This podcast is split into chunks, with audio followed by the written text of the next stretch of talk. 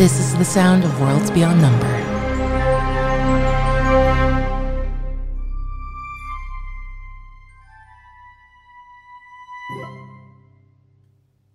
Eursulon.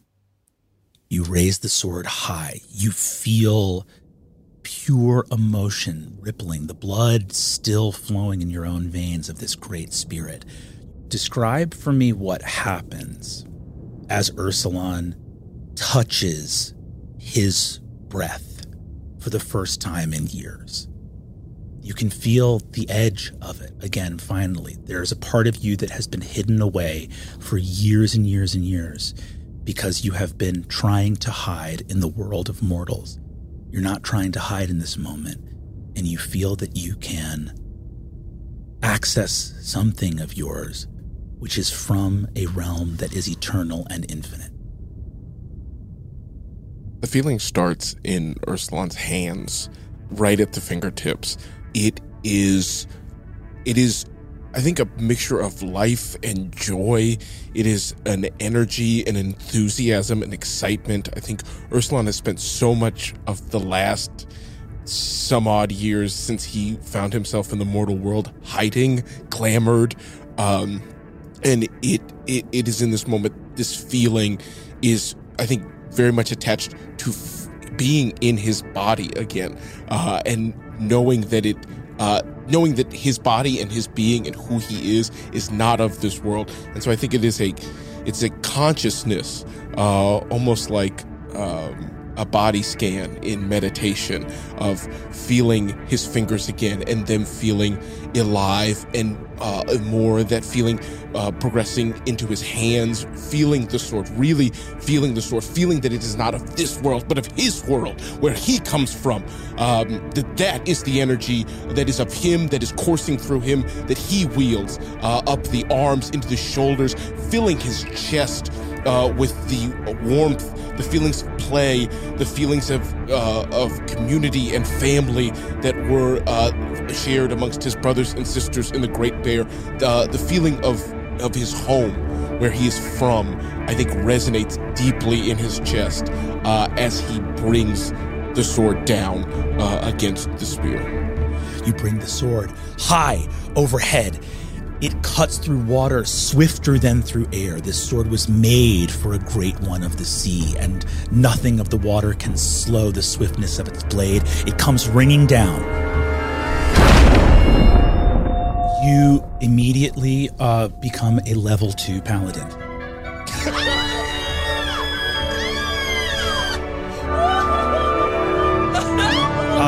You are a spirit, which means that for you, the the flesh and the spirit are one. Your body is of the supernal realm.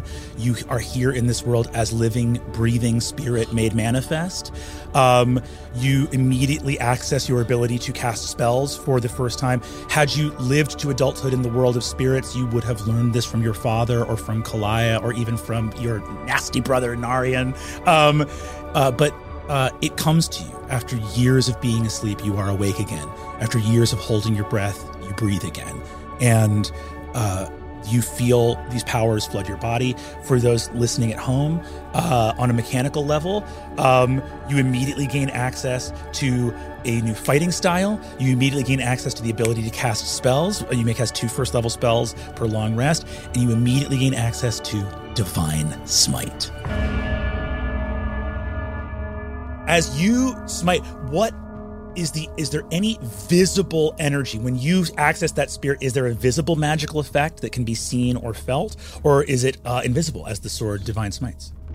There is no visible magical effect, uh, but there is a sensory one that I think for if there were any humans down here, I think wouldn't be as intense. But between spirits, I think there is uh, in this moment a scent that comes rushing back to Eursulon, uh, and is that uh, it is that of honey with song. It is it is a moment in striking that there is a deep and intense connection with the spirit world and its beauty that Eursulon brings into this mortal world with his strike. Even underwater, breathing as you are here, smell of honey, of sweet and salt in the mixing of the briny deep with the smell of honey. And there is a note almost of song. Perhaps only wild things can hear it, past the register of what humans could hear, although maybe some wild part of even a human would hear beneath their consciousness and know to be afraid. With that choral note, and I mean choral here, not uh, of the sea, but choral with an H of that. It can be both. It can be both. It can be both. The spear is shattered. Whoosh! Um, you see as you shatter the coral that the spar of coral actually within it does contain. You see just the the butt of the spear, like a beautiful piece of wrought spirit metal, in the coral that breaks free, and suddenly Naram is gone. You see this massive form. You are you are a creature of the forest and you are here in the sea. So seeing a creature this big move this swiftly and with this much agility is frightening. Naram swims with the mass and force of a beast greater than the size of the tall ships in the harbor, with all of the effortlessness of a dancer. And you, in this moment, have bought exactly what you wished. You have kept your word and seen your quest through. And now the hour comes to pay the price. Your choice to expose yourself in this way comes due. I'm going to need you to pick three ability scores to give me saving throws with. And I would say you may pick uh, any you wish, but if you choose your two strongest, the third mu- one must be your weakest. We'll do charisma, constitution. No, dexterity. You said if I pick my two strongest, Yes. I have to pick my weakest. We're not going to do that. So we're going to go. Con- we're going to do charisma, constitution, and dex- uh, and dexterity. You stand in a trap made to catch a god. The difficulty for these saving throws will be 23. Oh my gosh. Guys, don't worry. I had plus one to saves. I had plus one to saves. It's possible that for at least one of these, you will need to roll a nat 20 on the die. I can get away with an 18. Okay. Everybody relax. I can get away with an 18. okay. Oh, this is terrifying. Okay. Uh, we'll begin with charisma. Here we go. That's a failure. Okay. Let's go ahead and do the other two. That's a failure. Dexterity fails. That is a failure. Oh. Failing the charisma saving throw, you are placed in a cylinder of anti magic. No magic will avail you, whether cast from yourself or from outside this place. On your dexterity failure, you are also restrained within the cone of anti magic, a helix of wizardry, of pure runic light begins to cross the meridians of your body, and as the projected light of words touches your wrists and your ankles, you are fixed to the seafloor. As you fail your constitution saving throw, you are given three levels of exhaustion. For these game turns, restrained means your speed is zero.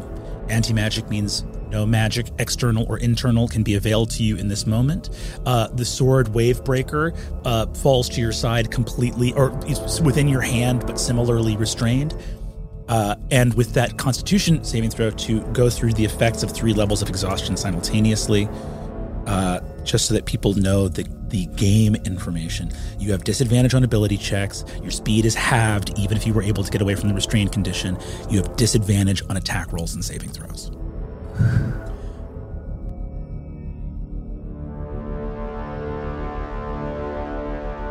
What happens in the moment that Naram leaves? There's a reason you've been hiding your joy. You weren't a fool to hide it. There's a joy from your world that is greater than anything that can be expressed here, and it lets people know who and what you are. the smell of honey, the note of song is supernal. And as you invoke it and assume the mantle of a true spirit, which is what you are, a wild one, you come out of hiding to do something heroic. And the cost you pay for revealing yourselves is that the great machine above you knows what you are. Magic comes rocketing down. As Naram leaves, you are transfixed under this column of sickly green light. The green of it illuminates and catches currents and motes of sea debris overhead. And then the silvery bright, almost like lasers, concentrated beams that project words, wrists, ankles across your midsection over your solar plexus, and you feel yourself rooted to the ground in a way that you can't fight. You could try to break a chain, but it's almost as though these words have been put on you, and in some way, the universe believes these words more than it believes you. And in that final moment, you can feel that the constitution effect is ongoing. On top of the words, on top of the green light sapping magic from this place, this tower is killing you. You can feel it driving the spirit away from you. But perhaps these wizards don't know that if you drive the spirit away from a spirit, there is nothing left it is here to try to sanitize something which cannot be cleaned without disappearing. And you can feel that Naram was so vast that this effect would he healed from this faster than it could hurt him. That is not true for you. You are a cub of the great bear who has come into your full adult power in this moment. But compared to Naram, who has seen the boundless oceans and ruled over them for countless aeons, this tower will unmake you. Pressed to the bottom of the sea floor, what is Eursulon feeling in this moment? I think having touched that, that his breath again. I think there is a moment of terror. I think, especially as the Constitution save has failed, and Eursulon uh, feels the feels the weight of the magic that has bound him, and the energy and will leaves his body. I think there's a moment of terror and fear that is, I think, quickly replaced by hope and an image of Port Talon where the witch fires do not burn and where the derrick uh, does not cast its strange glow over the city and that that if that if i must feel this way for that then that is a good thing. Acceptance. Bright fire burns in your heart. There have been many years of fear and at long last you've found something worth being afraid for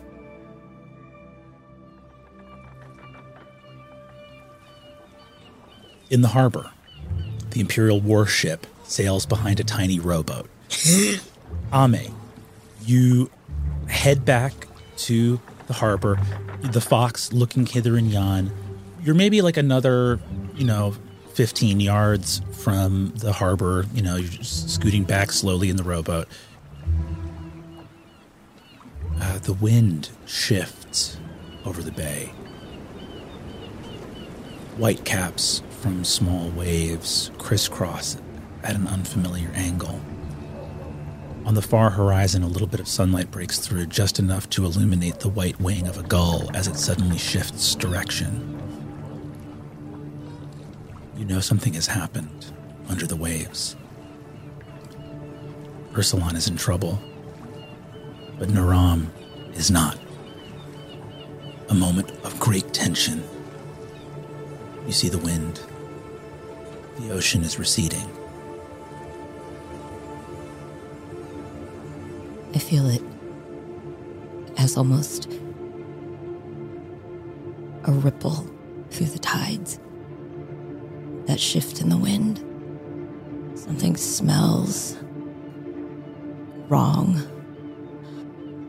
Like electricity, like that smell before a thunderstorm. I have my tiny boat pursued by the might of the Empire. But I close my eyes, let one hand trail through the water. I switch almost to a different kind of vision, to a different kind of understanding. And I speak the creatures of the deep, whoever might be listening, the barnacles on the hull, the uh, plankton permeating every inch of the seawater. And I beg them for help. Going to ask for an insight check. And you see, as you reach your hand in and begin to work this magic, the fox leans over and, for a moment, for all of his glibness and trickery, does something I don't think you necessarily have seen him do before, which is he can tell you're doing some great magic. And you see that he pops his two little paws up on the side of the boat and sniffs the water around your hand as though adding his keen hearing to whatever spell you are attempting to cast. Give me insight with advantage. If you can get a 25, you will have perfect knowledge of the events happening underneath, but at least a 15 will give you some. That's a dirty 20. The following events unfold. Your hand touches the water. You hear, and as you hear it, you can almost see it in your mind's eye. You open yourself to the secret movements of the world the fish in the harbor, swimming through the rocky shoals, herring, crabs, barnacles, small minnows. A great deep saltwater pike swims nearby, and out past that, past the derrick, a great one.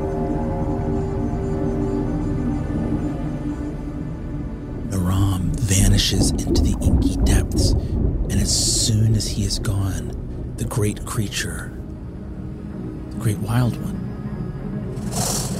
turns around, scintillating eyes hidden under fathoms of dark seawater, but with enough to turn and see your friend, Eursulon, pinned to the seafloor under the derrick, and you see and hear Naram.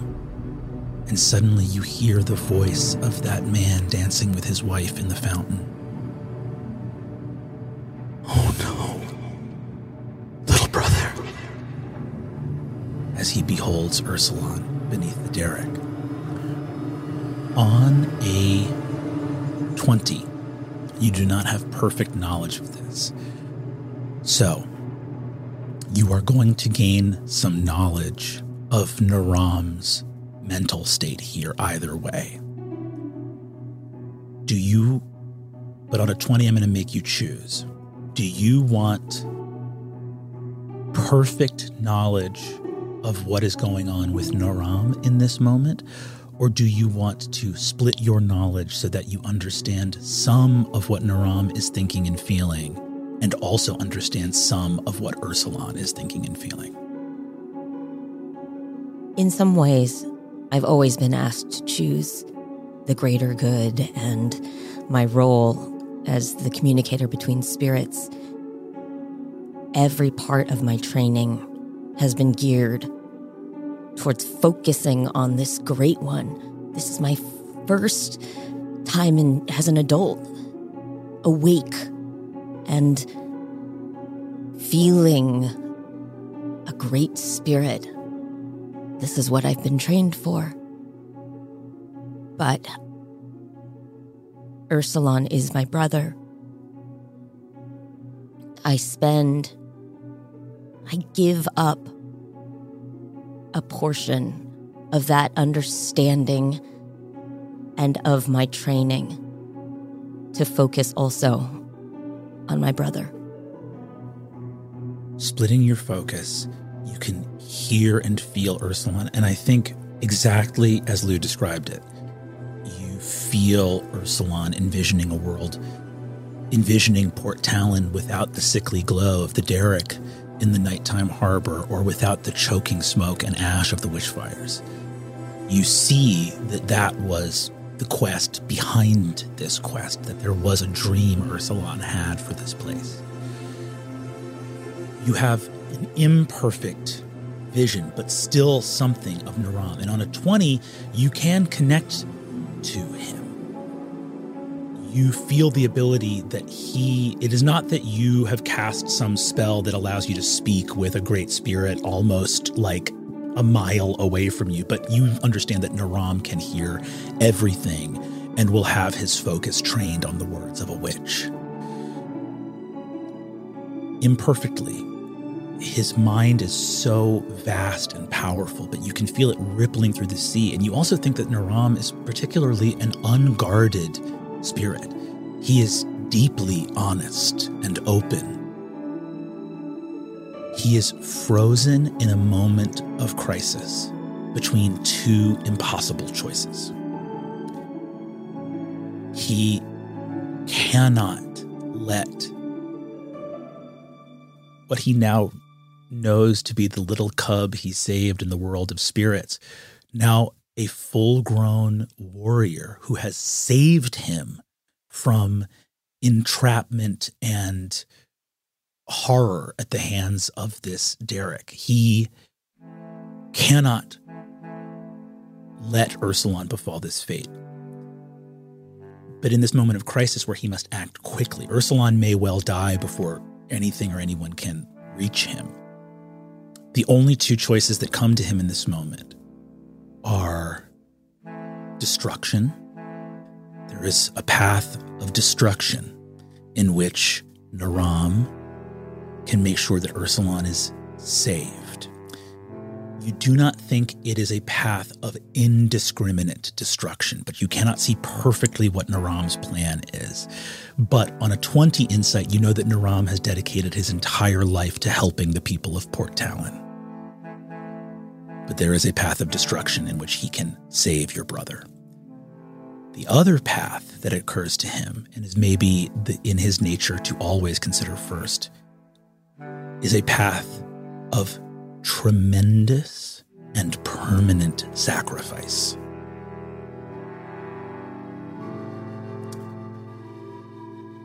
Ame, he is frozen in a moment of crisis between one in which the wrath of the spirit must be meted out, even by a gentle wave lord, in order to see that Eursulon is saved. Or perhaps a sacrifice that will see the magic of the world reduced by some great measure forevermore. He must choose one of these, and he must choose it now, lest everything be lost.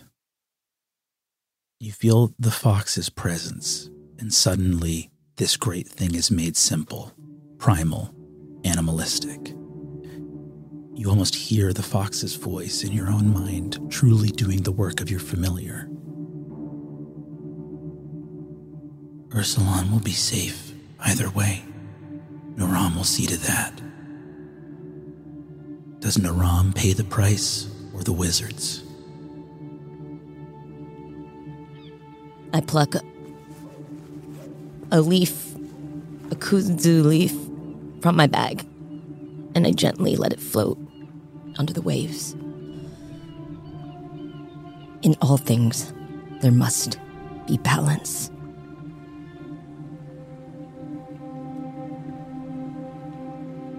And those that do not abide by the balance of the universe must pay the price.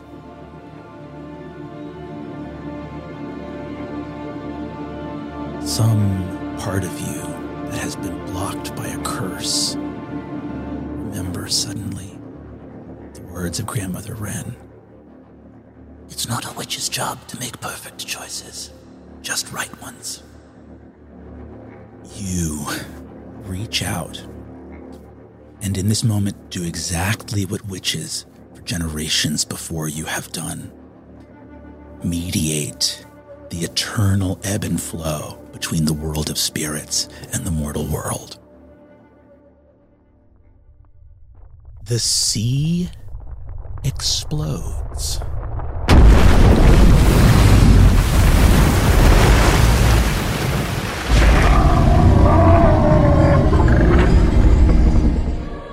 Screams erupt from all over Port Talon as a beast of the sea, visible even from the heights of the wall, surges from the deep. Tendrils of lionfish move as a spar of bone held in one tendril erupting from the front of the creature like the massive tusk of a narwhal strike and shatter the green gem at the top of the tower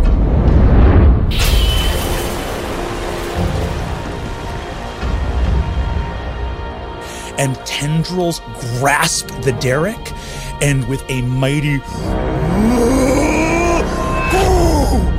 The noise of screaming steel being bent by a god of the waves echoes over the harbor. Eursulon, deep beneath the ocean floor, the light pinning you to the seabed, suddenly shifts, drowned out by every one of Naram's white and pupilless eyes suddenly shifting into iridescent indigo, red, orange, yellow, green. As the iridescent landscape of light shifts over the sea in incandescent rage. In a moment, a dozen wizards aboard the various decks of the derrick go flying into the sea as the entire structure is warped and bent.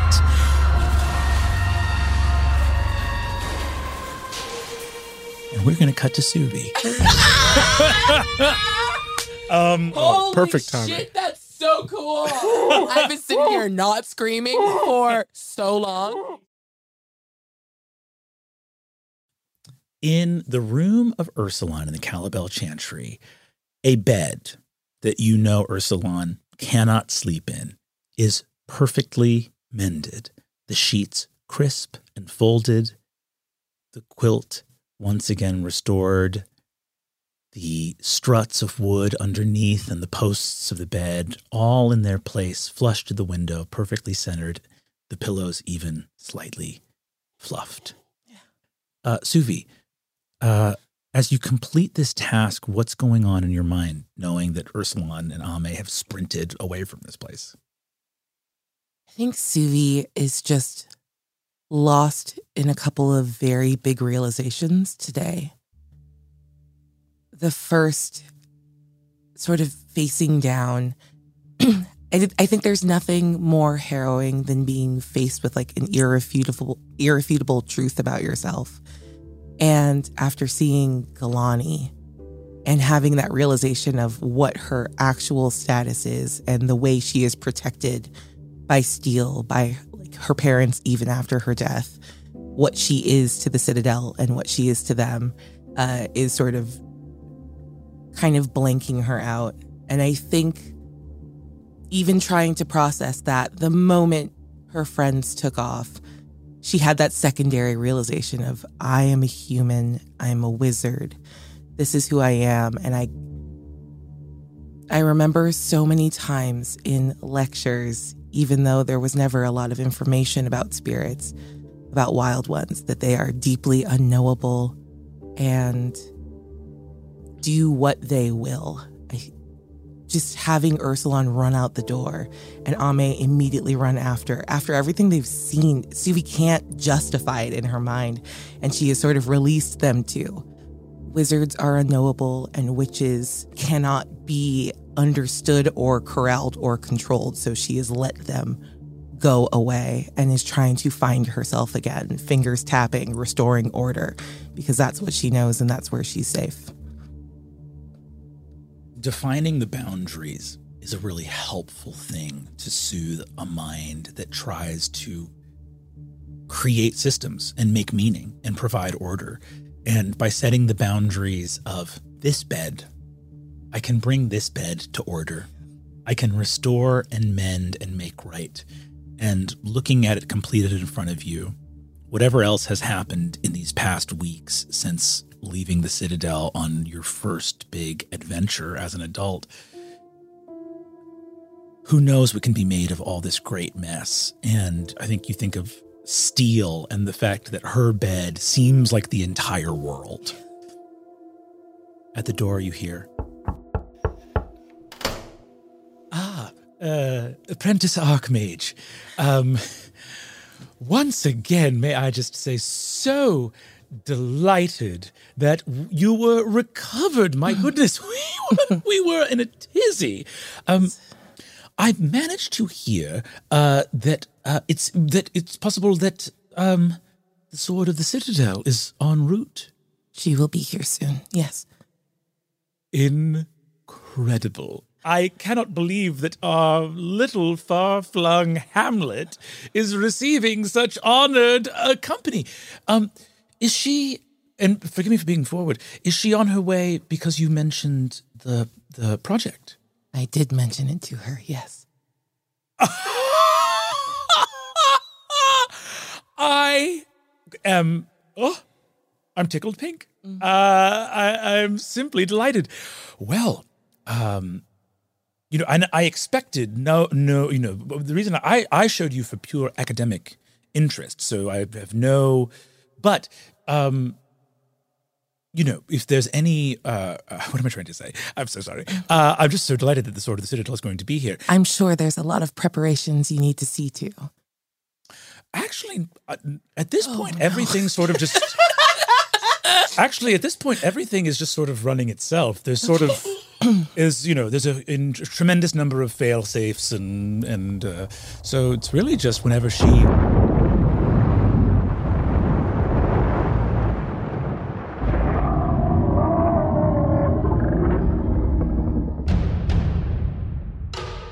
through the window, no perception check required.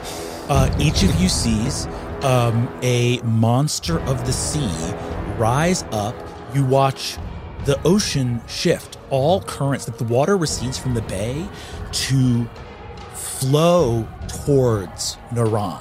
His massive form erupt. You hear screams from the streets and towers around you this place is literally it's like a, you know the tower is like a, a speck but everyone knows that they're seeing something vaster and taller than a building. Even though it's like smaller in their vision they're watching a monster tear a f- fortress apart. Naram's glow the scintillating begins to move into those frequencies of red, yellow, orange, almost like a flickering flame across his eyes, matching that kind of like lionfish coloration. The tower shifts, and you see Morrow, who's sort of always a shiny, waxy red, uh, of just sort of like bl- splotchy blushing and fawning, go as white as a ghost. And he goes, No! No! The creature! He runs to the window, leaps off the balcony, and moving his hands, casts fly on himself, summoning a staff into his hand. His voice bellows out over the courtyard. Wizards of the Scepter's Chorus! Make for the derrick at once! The creature has escaped! And begins to fly out uh, towards the harbor. that was the look on Suvi's face. There's a moment where Suvi puts things together. Eursulon sprinting Ame following. Naram free, the wizards disheveled. And Suvi has found her new paradigm and it has been proven incredibly correct. Wild ones will do what they will. Orima threatened our lives a day ago. And even in her her most angry, like in her great fury of the like maybe the wild ones get what they get. I think that flows in both directions. And it seems right and fitting. And Suvi will watch quietly as the Wizards of the Scepter's chorus flow out towards the sea. And I'm going to go back to my room and open the book and read quietly. You go to your room, and literally, as you sit and open the book to start reading your parents' spells, in the window past you, literally picture the flying monkeys from the Wizard of Oz, is just cream robed, shaven headed wizards summoning staves, flying as fast as possible out over the harbor. Um, as you just like read, and like gray clouds just start to like whip up. Uh, in the sky overhead. What am Um, I going to do? Go and die with the bad wizards? No, it's fine. We'll stay here. Keep it on ice. Yeah. She said keep it on ice. Read your book. Ame, you are in your rowboat. You watch. Uh, you, you feel the feeling of like going over a bump in the road in your stomach as Naram's wrath just draws the ocean to him. All of the you hear the cracking of wood. About half the boats in the harbor break their keels as the harbor just recedes about 50 feet. Just bam! Your rowboat's fine because it's only a couple feet, but the whole harbor just drops. Er, you're looking at kelp and seaweed and barnacles. People are screaming. Cargo floods out of like broken shit. Just the water moves to him. He just wants more volume to like work with. So the whole sea shifts, and suddenly boats are broken. People are screaming, and you see the boat that was following you miraculously avoids some of these new spars of stone, whips around and goes, Open fire! And a wave of cannons moves out from this ship. Uh, to fire on Naram across the harbor. It's way at like it's the edge of their longest distance. Most of their guns, you know, or most of their like spell weaponry won't even work. Scintillating spirals of angry green and orange light erupt from these massive glowing gems at the side of the ship. You can feel wizards inside directing the ship's weaponry out uh, towards Naram. Uh, the magic uh, spirals with all of the lethal force of the entire Imperium, and as it touches the softness of Naram's body, uh, pushes it inwards like a finger gently touching a child's cheek uh, before it is repelled completely harmlessly. You see the, the ship sort of looking in horror. Um, uh, Ame, what do you do in this moment? You are now like the top of the pier is now like 40 feet up, up. You know, it's like your rowboat is kind of at the edge of the water. You'd have to climb up the pier now to like get to get to land. Um, you see the fox looks around and goes, "Whoa!" Wow. Yeah. I just hang onto the fox and pet him. I watch. Hell yeah! My team's doing great. My team's doing great. um uh okay. Um Suvi, give me an arcana check as you uh just to see how much you can read before uh We're back, baby. 11. cool. you open the book just ever so briefly and uh a small helix of spiraling magic. It literally looks like the kind of thing where the light in the room just spirals. So it, it's almost like a filter effect on the room where everything just twists inward in a spiral. And as it twists back, Galani is standing in the room. And she looks at you and says, Suvi, are you all right? I'm fine. You are uh, safe here. All right, remain here in the chantry. I need to keep you safe, but that creature must be dealt with. Um, What do you think you're going to do? whatever I can. And uh, you see that she walks, opens the window of your room, and she begins to fly out across the harbor. Everybody's Supermaning out these windows, man. No. As she heads over the harbor, Ame, you see her, her overhead. That entire cannonade from that ship does nothing. Galani raises her staff, touches her tongue with the ring finger of her left hand, and pulls a rune off of her tongue that moves from sound into visible writing, releases it from her finger, and the two dimensional square becomes a three dimensional cube, becomes a four dimensional something else, rotating through space. Uh, it st- strikes one of the eyes of uh, Naram. He is going to roll a saving throw. He rolls a natural one. Oh! And uses a legendary resistance. Um, yeah, yeah. Um uh just choose it. So uh dice be damned. He goes i'm a god and i'm gonna resist a number of things every day. Um but galani burns through some limited resource of naram. Uh you see she says i am galani abjurer of the citadel shield of the imperium. Creature you will not threaten eursulon deep under the waves you see the base of naram's form move from the scintillating tendrils of a creature of the deep, of this lionfish leviathan. And suddenly you see beautiful bare feet and the edge of a blue robe.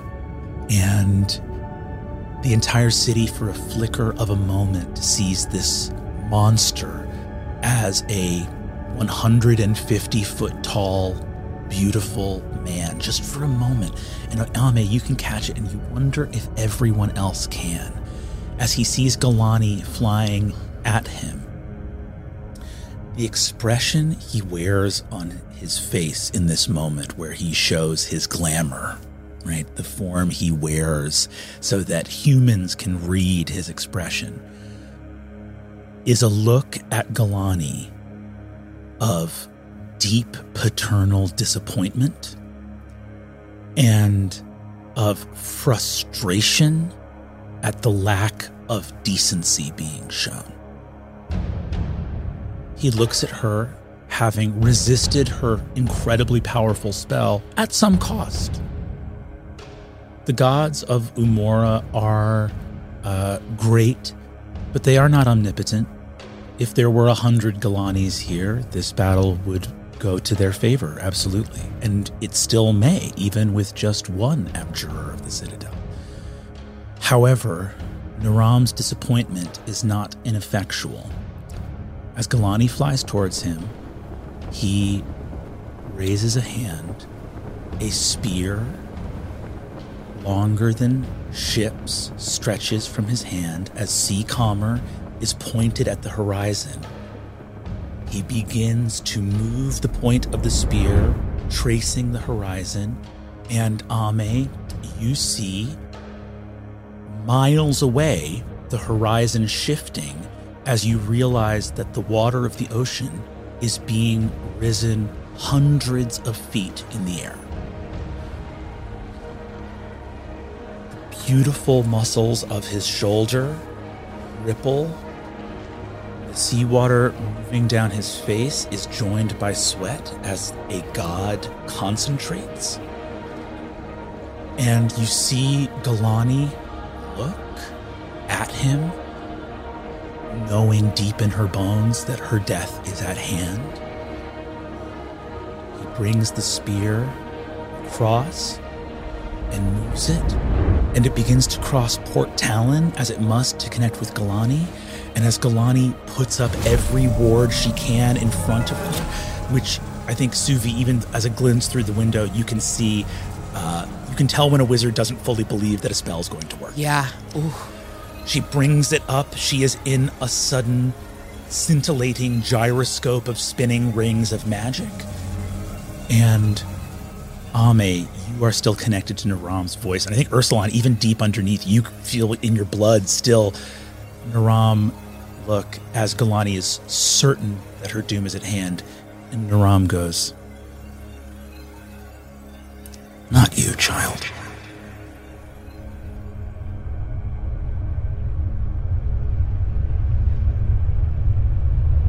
A wave hundreds of feet tall crashes into the cliffs just beyond Port Talon.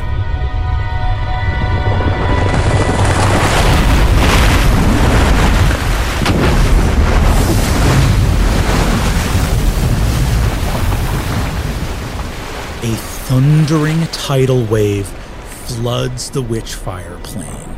Shoot! You know, in this moment, hundreds, I mean, you know, probably maybe not hundreds, but maybe a hundred soldiers are killed instantly, drowned, the fire's put out, everyone in that plain. And you are faced with the sudden contradiction that this god is being as surgical as possible, and a hundred people whose names you do not know are dead. Scream. Ah!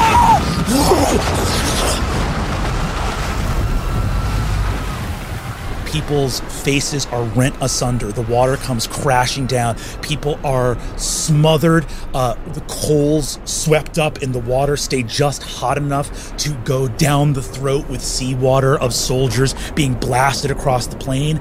Their bodies are flushed off the other side of the peninsula into the shallows of the bay, where they will never be found by anything except crabs and the creatures of the deep that will feed on them.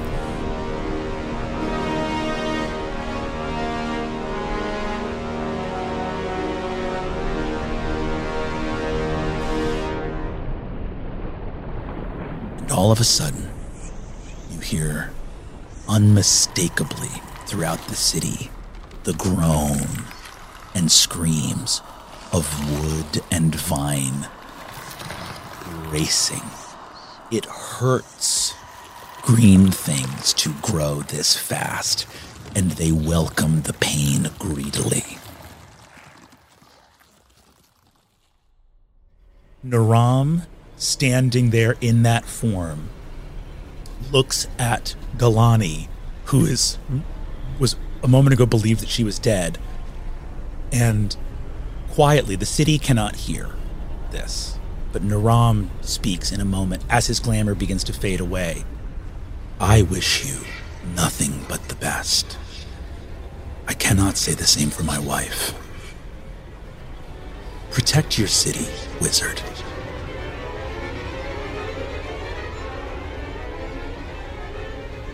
And Galani I thought we were making good choices.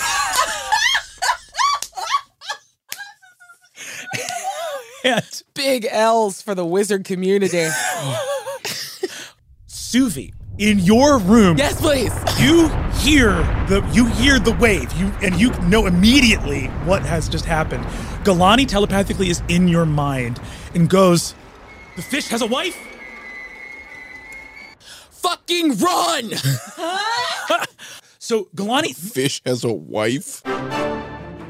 and you see that Galani looks as Moro and his battalion come because she's sort of teleported out, you know. Yeah. Uh, and Moro goes, "The creature, we must capture!" And you see that Galani says, "The walls, the walls." Su- uh, Su- the Archmage Apprentice just said, "There's another spirit, another great one coming in from the walls." Um, uh, and you see that Moro full uh, kind of commits treason, stops listening to Galani, and goes for Naram. Is like, I have to recapture the creature. Galani uh, starts barking orders at other people, and there's just chaos over the harbor. There's warships headed there. Galani's trying to command them to turn their guns to the wall. Um, and uh, Suvi, you behold chaos, um, and you immediately tell tactically in this movement um, that Naram. You don't know what Ame knows about Eursulon, but basically, you know that Naram is doing something to the Derrick, knows that the entire might of the Empire would recapture him, like these ships and Yeah. Morrow and Galani and everything like that, and has basically just given them a bigger problem to deal with. Yeah. And Ame, you see all of this unfold as well. I think at this point it's time to roll initiative. Yeah. Ame, we're gonna start with you. Once again, you know, you're in your boat, you can only hear it, but you just hear the thundering pounding of a, a mountain of the ocean called up to drown an entire plain of fires. And immediately, all of these defenses of the Imperium are rent uh, meaningless. A hundred soldiers dead in moments from several seconds of Naram's concentration. I can hear the screams of, of groaning wood structures, of men, of beasts. I can smell the extinguished, that fetid stench when the waves hit the fires. I know what he's done. I knew this would happen. I still feel for the humans who I'm also supposed to speak for. I scrawl an image, crude, of Orima into the side of the boat, the clawed feet, the tendrils of vine.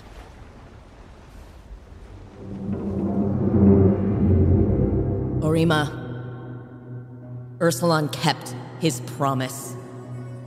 At this point, anything beyond this is vengeance and not justice. This is going to be a persuasion check. You are rolling with disadvantage, but once again, the fox concentrates on helping you, so that's going to cancel out. You are going to roll a straight persuasion roll. The DC is going to be very high.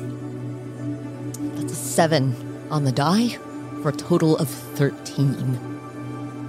You reach out to speak to Orima in this moment. On a 13, you know that speech works if listened to. And there is nothing within the vastness of Orima's spirit that is being listened to. But you also know that that offering is still on that shrine in Lamry. She cannot be here in physical form. So you know that whatever is coming is a work of magic on her behalf and not her form itself. Uh, the fox looks up at you uh, and goes, Boss, what are we going to do? I don't know that there's anything we can do. Fox. All right. I'm going to jump out of the boat and grab some of these fish. We have fish at home. Fox! Yeah, and we have fish here. Um, as, you start, um, uh, uh, as your your little rowboat just sort of bounces, there are some like fish just strewn on the rocks around as like the ocean has receded. Um, uh, you do your best to speak to Orima. Give me an insight check if you would. 17. I think you know Orima is not going to rest. It's not Naram being free, it's Naram being back. Like she knows that he's in danger if he's here in Port Talon. And so that's what's happening in this moment. Eursulon, um, the the you hear the warping and shattering of the tower. We are going to re-roll these saving throws. You have uh, disadvantage from your uh, check there, but you all that's going to cancel out with the advantage being given to you by Naram. The DC has also been lowered to 17 because of the breaking magic in the derrick. So let's roll charisma, dexterity, constitution. You got this. Hey, thanks. Charisma. Only a 14, still fail. Okay, so you're still in the anti-magic. Dexterity. 15, still fail. Still fail. Okay, and this is the this is the important one. This is constitution here. 19. Hell yes. The shattering of the derrick shakes Eursulon from the place of acceptance to a place of desperately desiring, and then seeing Naram's feet, uh, just two giant feet in the ocean. I think there's now a confusion and a fight uh, that re-enters his body, especially kind of being in this space of touching his breath again. Uh, it is uh, going to start, I think, uh, taking deeper breaths and trying to find some of that will again. Um, incredible. Your will comes back to you, and you can feel again in your body. You feel the exertion of Naram, and even here under the waves, you are like you can feel that a god who has only ever wanted to like direct schools of fish into the nets of fishermen. You can feel him g- go enough and call upon a mountain of water to wash clean a plain of the Empire soldiers. And again, I, th- I think maybe in this moment to Eursulon as a spirit, from the human perspective, this god is like indiscriminately killing. You know, a hundred soldiers dead in a plain, and he's sh- he's destroying this structure to save one life, which is your life. But I think you feel in Naram's heart from this spirit this sorrow. He never wants to t- take these actions. Like he w- almost chose to like give his you can feel in this moment that he was deeply considering giving his life just to save you. Mm. That he was going to just have him never exist again in this world or the world of spirits just to set you free. And maybe on that insight check there was you can tell that something guided him to make a different choice.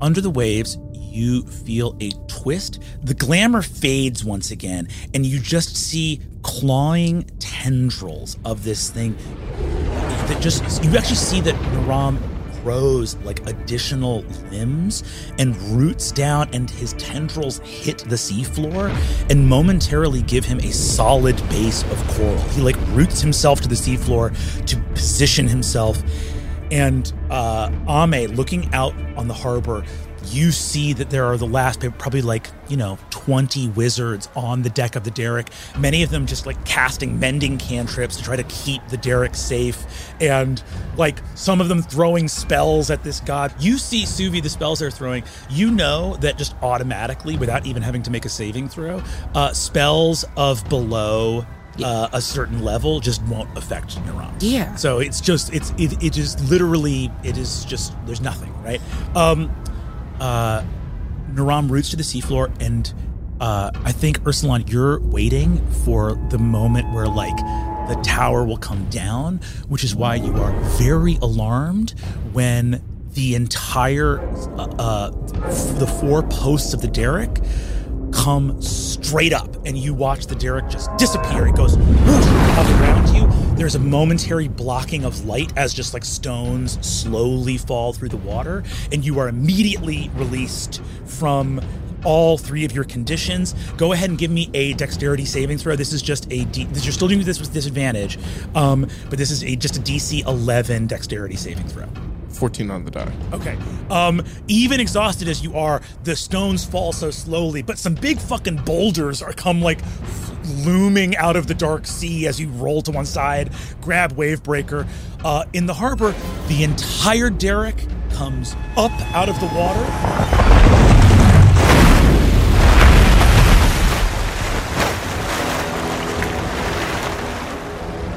As this enormous wild one moves it in a single fluid movement as this lionfish sea cucumber deity. You hear whale song moving through air reverberating as it ah. does through water. The derrick goes sideways every one of the wizards still aboard falls to their death uh, falling more than 100 feet and hitting the water and the creature flings the entire structure off into the deep sea.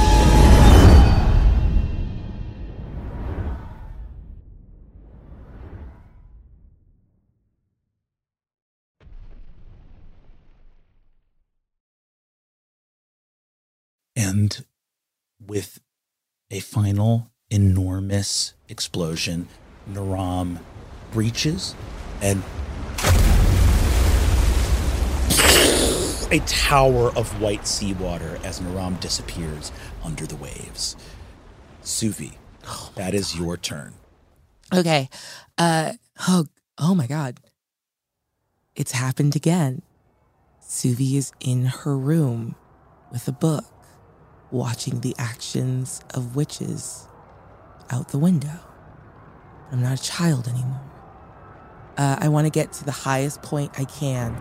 Are there still wizards in the air trying to do anything? Yes, you see a lot of chaos. Galani is trying to fly back to the city, but you see she's attempting to command like some ships out there, and Morrow has like confused everything. Yeah, okay. That's the thing I can help with. I'm going to try to do something kind of tricky here, which is using. Like, we were all trained as soldiers and can communicate as soldiers because that was part of our training, which means there has to be a way to communicate messages over a long distance without having to burn magic. Absolutely. I think you get to the top of the Calabel Chantry and see that there is a command dais. There's a platform up there uh, for you to do exactly this kind of action. The magic is going to take care of distance. Go ahead and give me persuasion if you are trying to convince people it is a good idea. Deception if you are trying to claim rank. Or intimidation if you just want to scare the shit out of people. No, I've learned it's just persuasion. Total of 14. the noise was out full retreat full retreat um, you see the forces begin to fall back um, your words are going to give galani a help action uh, she is attempting to gather people there I will say this on a 14, the entire Azure battalion is also sort of in the city. And you see Laplo, that sergeant from before who like Yeah. arrested you, look up at you. And uh, because Galani is dealing with the, the nightmare out in the harbor and also the ocean had just receded, although I will say, Ame, actually out in the harbor now, you're once Naram goes back, whoop! Suddenly, you see the fox uh, with a big old bass in his mouth go, oh no! And had jumped back in the boat as the sea comes rising back in to lift all of the boats back up. Um, uh, Suvi, for you, looking down at the sergeant, he looks up at you, and you can see there is a moment here. A 14 persuasion is definitely enough for like the Azure Battalion to all look to you for answers, and that's the thing they're lacking. They don't have context. He looks at you and uh, message cantrips. Uh, Laplo says, "Apprentice Archmage, where are we needed? What's going on?" Protect the city. His wife is coming. She's the mean one. You see Laplo look at you and say, "Where? Where? His, his wife? Where? Who is she? Where is she coming from?" The green, my guy. The green. Um. Official commands, my guy. Um, you see, you see, he looks at you and says, "Everyone's in the harbor. We don't have any wizards. Can you come help us?" of course. You descend to the courtyard, and he pulls up a snow white steed with an imperial saddle on it. Um, and you see all of the Azure Battalion uh, just tap small cantrips on the side of their saddle. All of their horses have basically an expeditious retreat cast on them, and uh, the force of wind, all of your cloaks and robes are like horizontal, streaming from this fleet of horses as the Azure Battalion draw their war staves and gallop towards the walls of the city as fast as possible.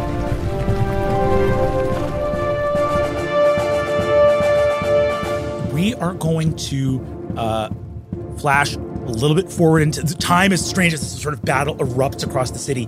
Um, but you see that uh, as the derrick disappears, Ame, you look and see uh, Morrow, Guildmage Morrow, look as his derrick vanishes, and the creature goes back underneath the waves, and you see him go. No, no, no, no, no! No! I'll see you destroyed! And raises his staff aloft, and lightning strikes it. Follow me! As some incredibly powerful spell hits the surface of the waves and begins to create a whirlpool, digging down into the sea as he begins to fly into a whirlpool of his own creation. Uh, and his flying mages follow Um, I'm gonna I'm gonna do a roll off. This one I'll do in front of the board to see whether people feel like following the extremely reasonable, obviously more powerful woman, or the unhinged screaming man trying to kill a god. Follow this party planner to hell. Okay, Galani gets a 19. Ooh. Let's see what Morrow gets. Morrow, Morrow gets a 21. Yes, good. Yes, good. So you see a good por- like a good portion of people are that are like basically closer to the harbor do follow uh, the Abjurer Galani, but you see that it's it's it's com- it's compartmentalization, it's empire, it's bureaucracy.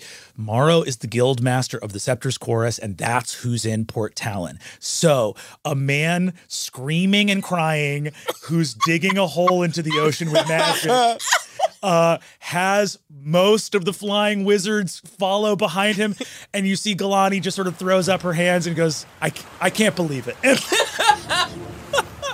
You hate to see it. you hate to see it, folks. to see it. Ame, that is going to be your turn. Is my boat back up to dock level? Yes, it is back up to dock level. Okay, I scramble out of the boat. I take stock. What does the port look like? What are the civilians doing? You hear screams of fear rather than of like dismay and destruction. You would be very surprised if there were not many injured people here. Like the sudden re- receding of the ocean probably threw people against walls, it cracked boats. Like cargo may have shifted and hurt somebody, but you do not think that there is mass death within the city of Port Talon. Y- I should wait. Hold on. Let me take that again. You do not think there is mass death within the city of Port Talon yet. Oh. Seeing these wizards follow a screaming baby of a man to their inglorious doom is a side of humanity that I have not ever witnessed before. And I remember back to first coming here and realizing that nobody needed community. You know, they didn't need each other, but they need each other now. I step into the town square and I try to rally the folk of Port Talon. Uh, go ahead and give me a persuasion check.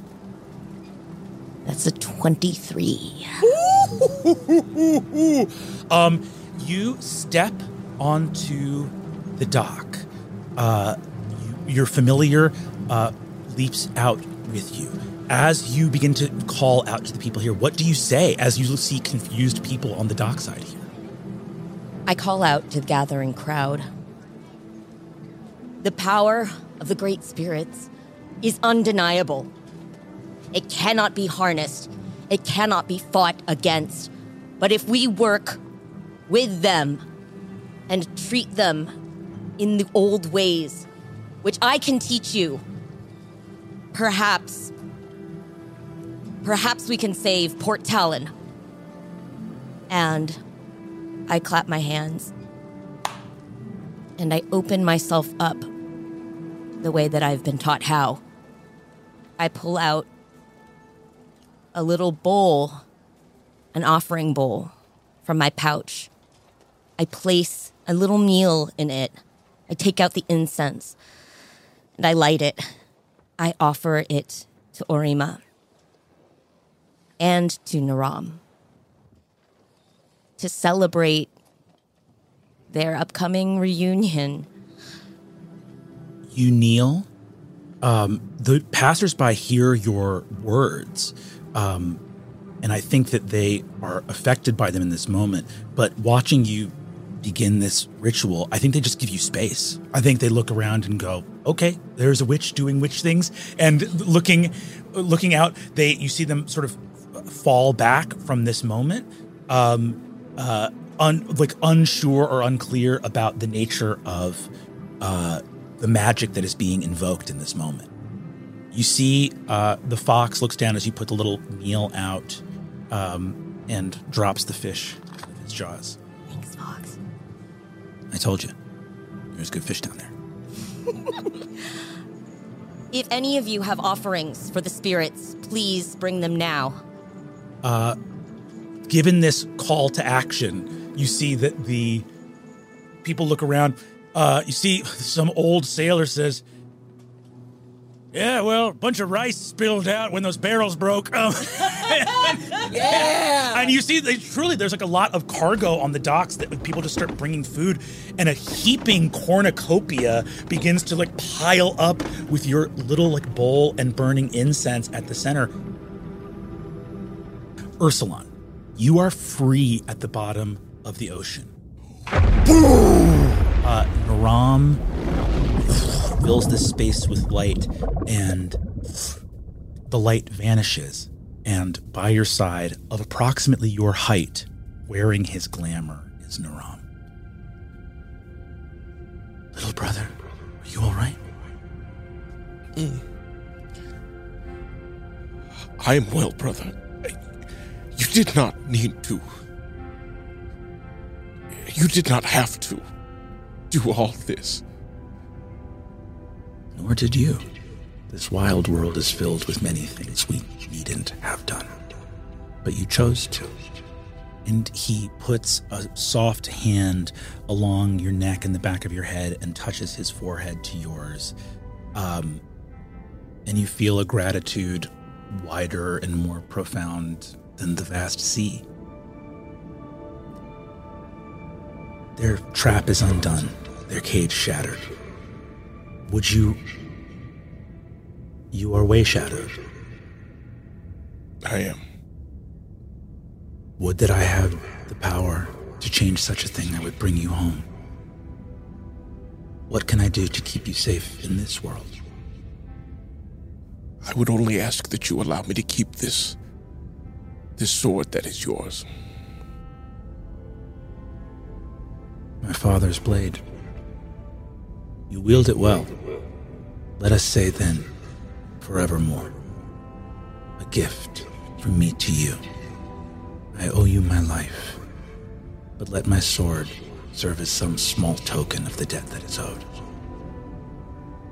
And he smiles, uh, reaching out uh, once more and still embracing you here in this moment. He is going to cast a greater restoration, remove all of your exhaustion levels. Um, and uh, in addition to that, he he seals the wounds on your arm from the bed, and in doing so, uh, permanently imparts the gift of his uh, blood to you. Uh, from the, from this point on, uh, Eursulon can breathe underwater, and uh, has a swim speed equal to his walking speed. you are a spirit of like the the wild and of many beasts. You know, there's like parts of you that are ursine and feline and avian, and you just feel this gift of suddenly like under your like almost under your fur, just this little thing of like along your throat that should you call on them, like the sea is your home as well now as you breathe through gills. Like the, the effect of the potion fades away. This is a part of you now. What is um what is happening above the waves? To the to my friends, to Ame. He looks and says, Above the waves. What? Spiraling tendril of whirlpool racing towards the bottom of the sea comes into view. And uh, a massive lightning bolt comes thundering out of the sky, strikes Naram in the chest for maximum damage you see like it, the, the whirlpool comes down and the lightning travels through the water strikes him uh, in a moment of pain and anguish as some as Morrow and his wizards come surging down through this massive whirlpool. The whirlpool is still the, like the tip, the point of the whirlpool is still like forty feet above, but close enough for this powerful spell to be cast through from the sky overhead uh, before Naram can even answer your question. Uh, how bad does Naram? I mean, I know Naram's a god, but uh, this is the first thing you've seen hurt him. He's he's not bloodied. He is not on death's door, but he was just harmed by this spell. Okay. Uh, uh, hey, I'm a level two paladin now. Eursulon's going to see that, immediately move to put himself between Naram and whatever is coming and begin to swim up, sword out. Let's go! Um, Let's go, water bear. Let's go, water bear. Uh, so you start swimming up as Naram looks up, and you can see even Naram, for all of his gentleness and wisdom, looks up and is has a moment. You know, he's very humble for a great spirit, but sees you, fucking full Secret Service, like get down, Mister President, and and he has a look on his face of like, kid, no. and but fuck it, you're going, baby. Are you going up to just put yourself in the path, or are you going up to like see who the fuck is responsible for that? Both.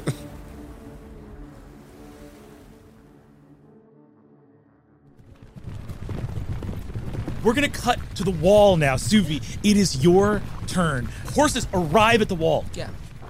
Ascending uh, quickly to the top of the wall. Uh, the Azure Battalion begins to man the parapets. As they begin to run up, you see uh, Laplo rushing ahead of you to the wall, saying, Azure Battalion, take to the parapets! Whatever you see coming over the side! A lancing spur of green vine snakes over the top of the wall and grasps Laplo, whips around his neck, and squeezes so hard that you can hear bone snap in his neck. Uh, you look over and see stranglers, Undre. The field beyond of Witchfire is already thick with kudzu, and you can see that the plants, you can hear the whining snap of rock splintering as the kudzu sinks into the outer edge of the wall, and it's just gotten to the point where it is breaking over the tops of the parapets in multiple places. Suvi, what do you do? Level one wizard. Here we go. Uh, But this, you you said it earlier. Uh, it- Suvi can see that this isn't like I just saw Naram. I saw a great spirit. Yes. This isn't Orima. This is a spell. Correct. Okay. The witch handles great with spirits. My friend is an honored friend. I know magic. As I pull up, can I use my disguise self to appear as close to uh, what I think, you know, full color, not the stone statue version of Naram's like human guise? And I just want to yell out over the field. You made a promise to a witch. Keep it. Give me a deception roll with advantage. Okay. Please, please, dice. Uh, 10. This thing wants to fight you, and giving it a fight is not the height of cleverness. Yes. Uh, there's got to be some other way. Calling out, I think, on that 10 deception roll, you just become aware, much like Ame did, that people can turn themselves into forces, humans or spirits. If you get to a point of rage where you the, the blood pounds in your ears past the point of listening, then no words of counsel can hit you. As you call out, you look, you think you see something for a moment in the kudzu. There's something in the green coming. Suvi, you take five points of damage as one of the stranglers leaps over the wall, one of the Undre. and a wooden viney hand closes over your throat, dealing five points of damage. Uh, Suvi, how many hit points do you have left? Three. Can I do something as a reaction? Yes, you can. As a reaction, I think there's a another like battalion member next to me. I'll take the damage, but I want to shield the person closest to me. Give me, as a reaction, give me either Arcana if you are trying to do something that is purely technically proficient. If you want this to continue to tell the story you are trying to tell, you can give me another. Pers- you can give me a persuasion roll with advantage. Okay, let's try persuasion. Oh my god, I didn't know my dice could go that high. Thank God. 21. As you take a spell only intended to protect yourself, leave yourself open to harm to protect another, the Undre in front of you loosens its grip for a moment.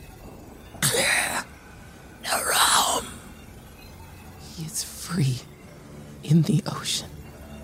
The wizards, if they are attacking him, they are there, but no one here has any hope or intent to harm you. The Undre turned to look to the harbor. A wave of rage and green choking vines is coming for Port Talon. And you realize the dam will break. You have one chance to determine where. Ame, give me one more nature roll. The difficulty is a 20 to complete this offering as you direct the people of Port Talon to build this extemporaneous shrine, trying to solve this massive assault on the city. Give me one last nature check. That's a six on the die. The food piles on. You attempt to speak the prayers, but the fear and shouting of the townsfolk around begin to confuse and addle your mind. There are so many emotions here to try and manage in this moment. There is so much being asked of you, and you are trying to unite two forces that seem intent on not understanding one another.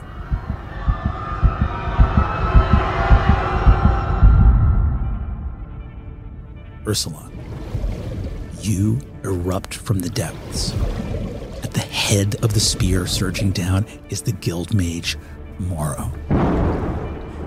He sees you and readies to absolutely obliterate you with magic beyond what you can understand. But it is your action.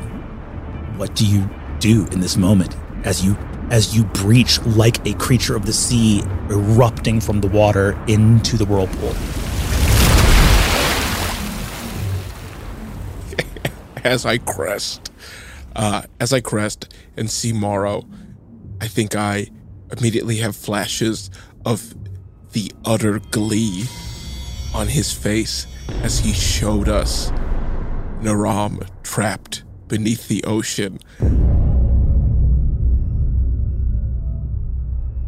And I just want to grapple him and take him into the water.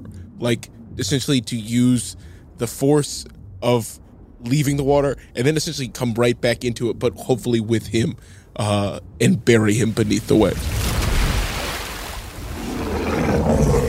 No, no. we are going to make a opposed grapple check here. So you're going to use your attack to make a grapple check. His athletics is not very high. He rolls a natural one. uh, go ahead and roll your opposed athletics check. That's not a natural one. uh, it's a 19. He is very caught off guard. I'm going to roll a concentration check for him.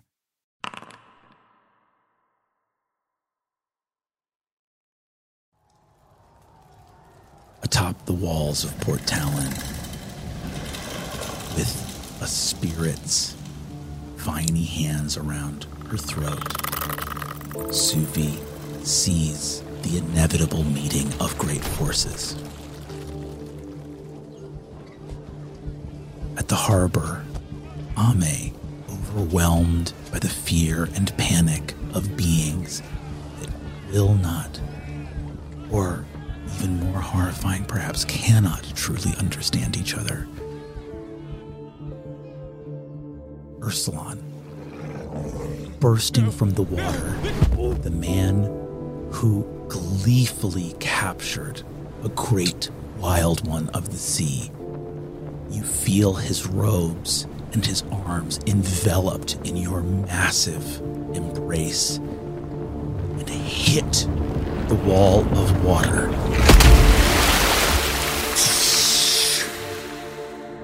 Morrow's concentration breaks.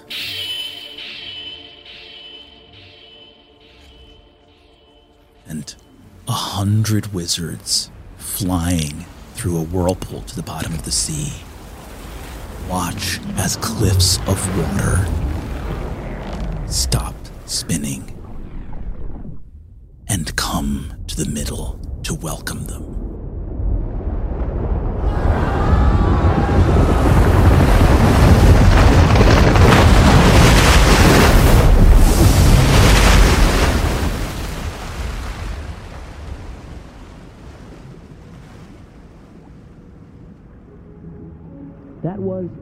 Wilson as Eursulon, Erika Ishii as Ame, Aabria Iyengar as Suvi, and Brennan Lee Mulligan as everyone. and everything else. Worlds Beyond Numbered is Edited, designed, and scored by Phil Moore.